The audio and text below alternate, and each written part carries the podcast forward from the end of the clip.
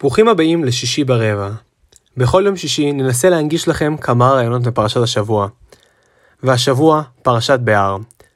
פרשת בהר פותחת בשמיטה בשבת הארץ, ועוברת ליבול, ובעקבותיו לשחרור הבעלות על אדמה ועל אדם. הכנה לקראת הכניסה לארץ, לארץ ישראל, על כך בשיחה הבאה. הרב נתנאל ושקד לדרברג.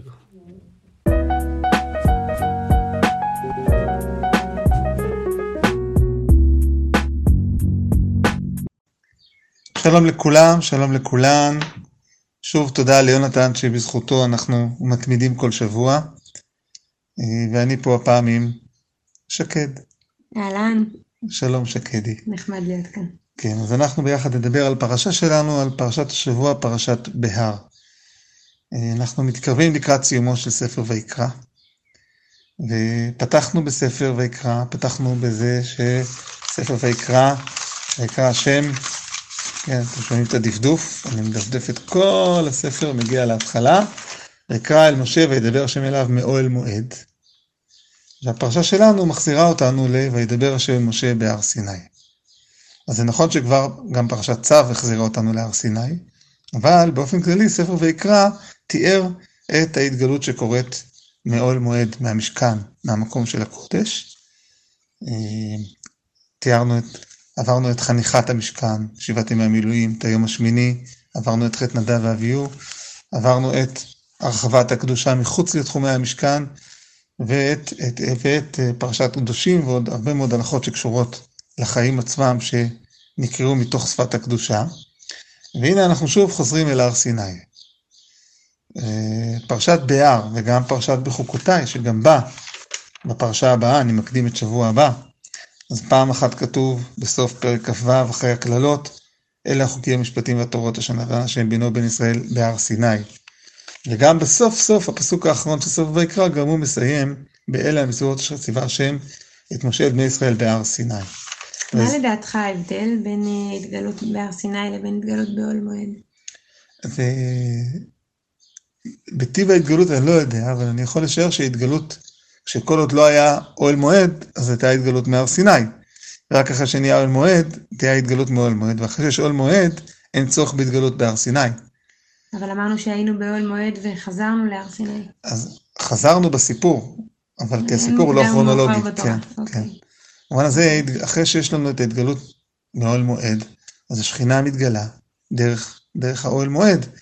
אה, לפני כן התגלתה בהר סיני, ולכן אם פה אני פתאום חוזר לדיבור בהר סיני, זה אומר שחזרנו לאירוע שכבר היה. Okay. אוקיי. שכבר היה בפרשת משפטים, או, או, או פרשת יתרו, חזרנו לאירוע הר סיני, להתגלות. אה, אולי לברית ההגנות, אולי לברית בשמות, במשפטים כ"ד, שבה בעצם הייתה ברית. וברית, אולי הביטוי המובהק של הברית זה שבת הבאה, אה, הברכה והקללה, שהן מבטאות ברית. ואם נזכר את המרחב שבתוכו אנחנו נמצאים, אז בתורה פעמיים מופיע, מופיע לנו ברית. פעם אחת הברית שלנו כאן, בפרשה הבאה, ופעם נוספת בפרשת כי תבוא בספר דברים, בשנת ה-40. כן, עכשיו ברית עושים, כורתים, מודיעים על ברכה וקללה כשזה בסיום של משהו. מה הסיום כאן, או לקראת איזה סיום אנחנו הולכים? בעצם, אם אני קורא כרונולוגית את התורה ומנסה לקרוא את הסיפור כפי שהוא קורא, אז אנחנו רגע לפני הכניסה לארץ ישראל. בשנה השנייה, עברנו את פסח של השנה השנייה. עברנו אה, פסח שני, ש, כן, שיוזכר עוד במדבר, אבל הוא בעצם קורה בשנה השנייה, mm-hmm. ואנחנו מוכנים להיכנס לארץ ישראל.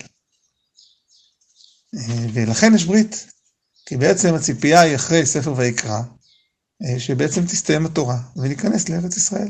יצאנו ממצרים, קיבלנו תורה, יש לנו אוהל מועד, יש לנו שכינה. ייכנס לארץ.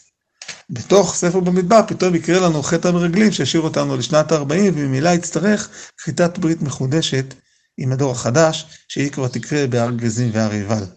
אני אגיד על דרך ההומור, פעם אחת משה אומר בוא נכרות ברית, כורתים ברית בהר סיני, דבר השנייה הוא אומר טוב אני לא אכרות אותה בערבות מואב כי מה אני יודע עוד מה אתם מארגנים לי.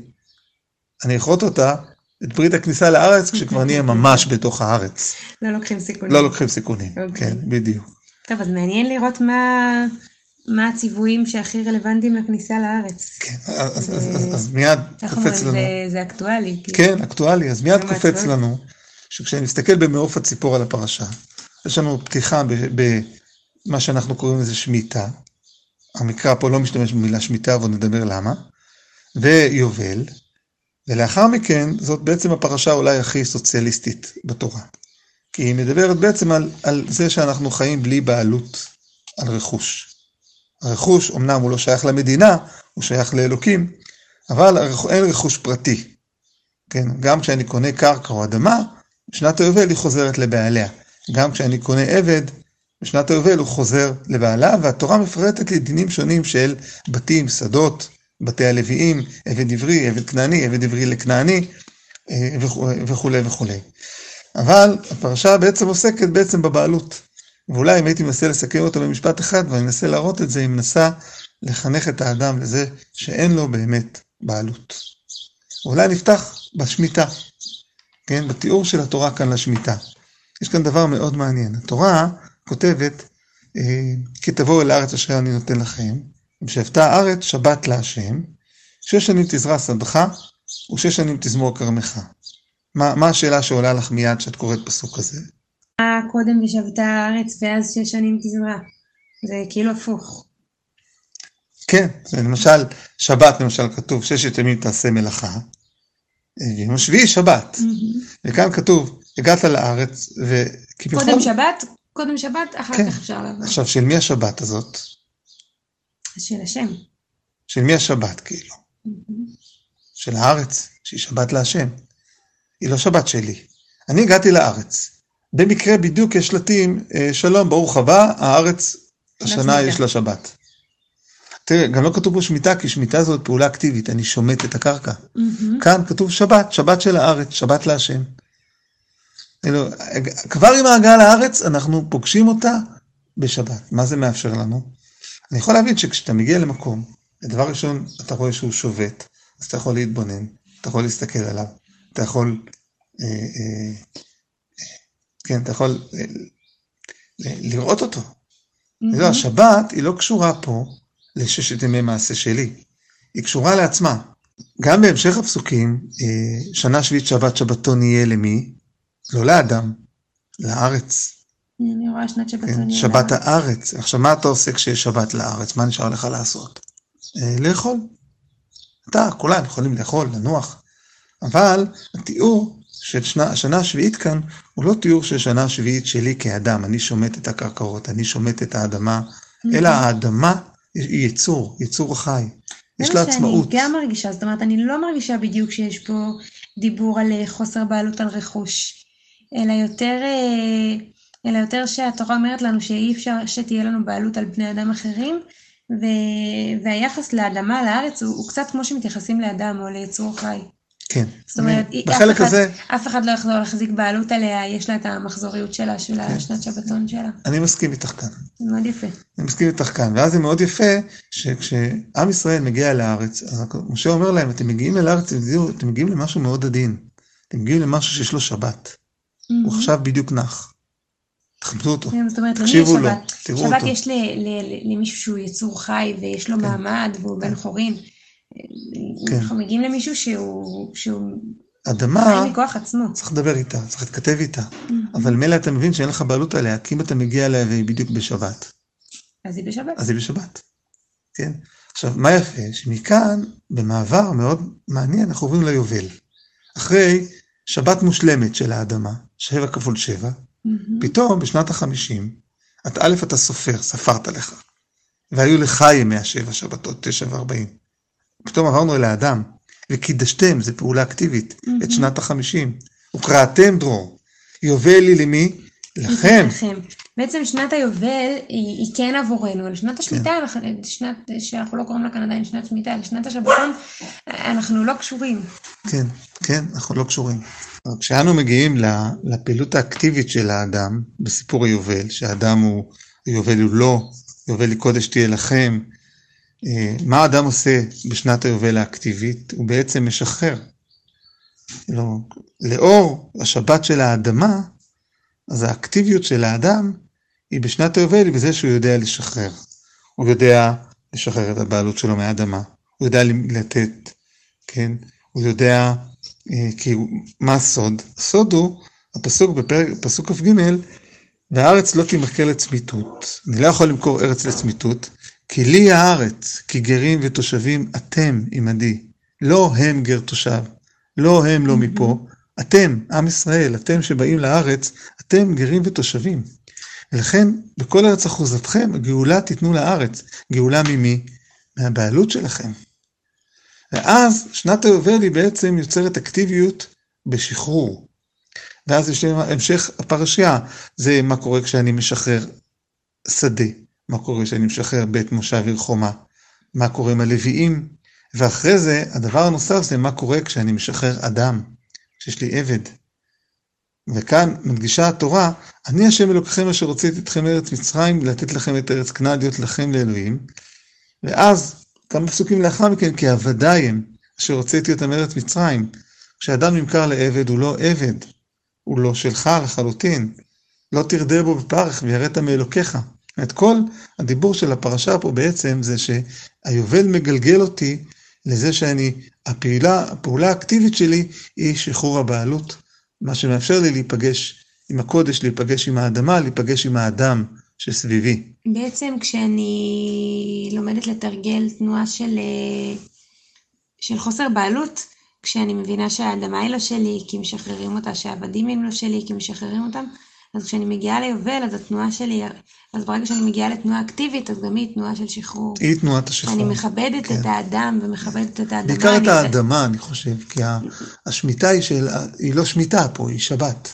נכון, אבל גם ביובל, נכון? ביובל משחררים גם את העבדי עולם? גם את העבדי עולם. זאת אומרת, יש איזו נקודה כזאת שאחרי שכל, שבע שנים גילינו מחדש שהאדמה לא שלנו והאנשים הם לא שלנו. ואם הפנמנו את זה טוב.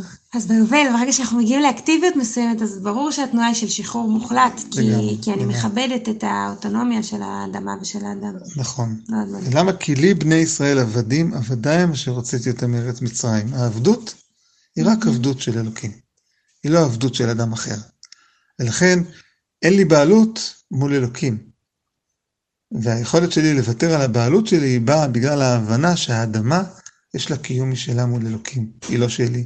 האדם יש לו קיום משלו והוא לא שלי. ובעצם הפרשה הזאת היא פרשת הכנה לכניסה לארץ. היא בעצם מכינה את העם לשלב הבא. דיברנו על קדושה, דיברנו על גילוי הקדושה, דיברנו על משכן. עכשיו, כשאתם נכנסים לארץ, אתם הולכים לפגוש את הקדושה בארץ.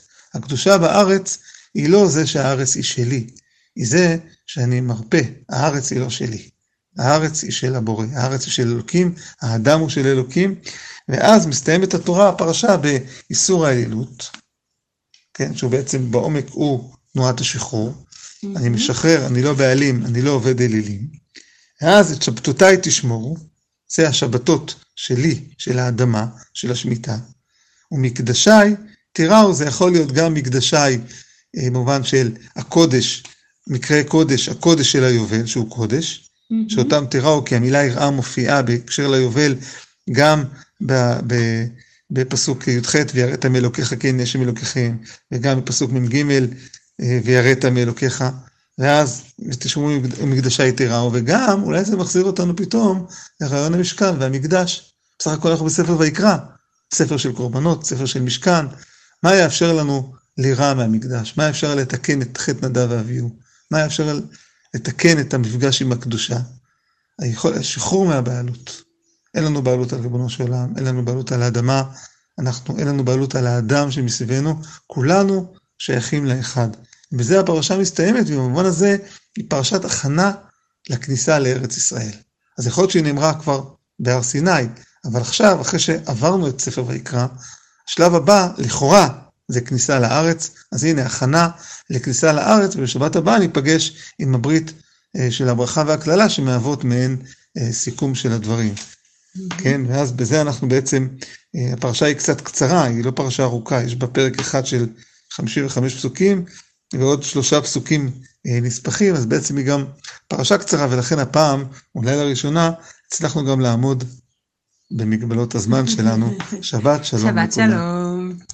וכאן כאן גם המקום להגיד תודה למשה שוורצברג על העריכה וההפקה של הפודקאסט.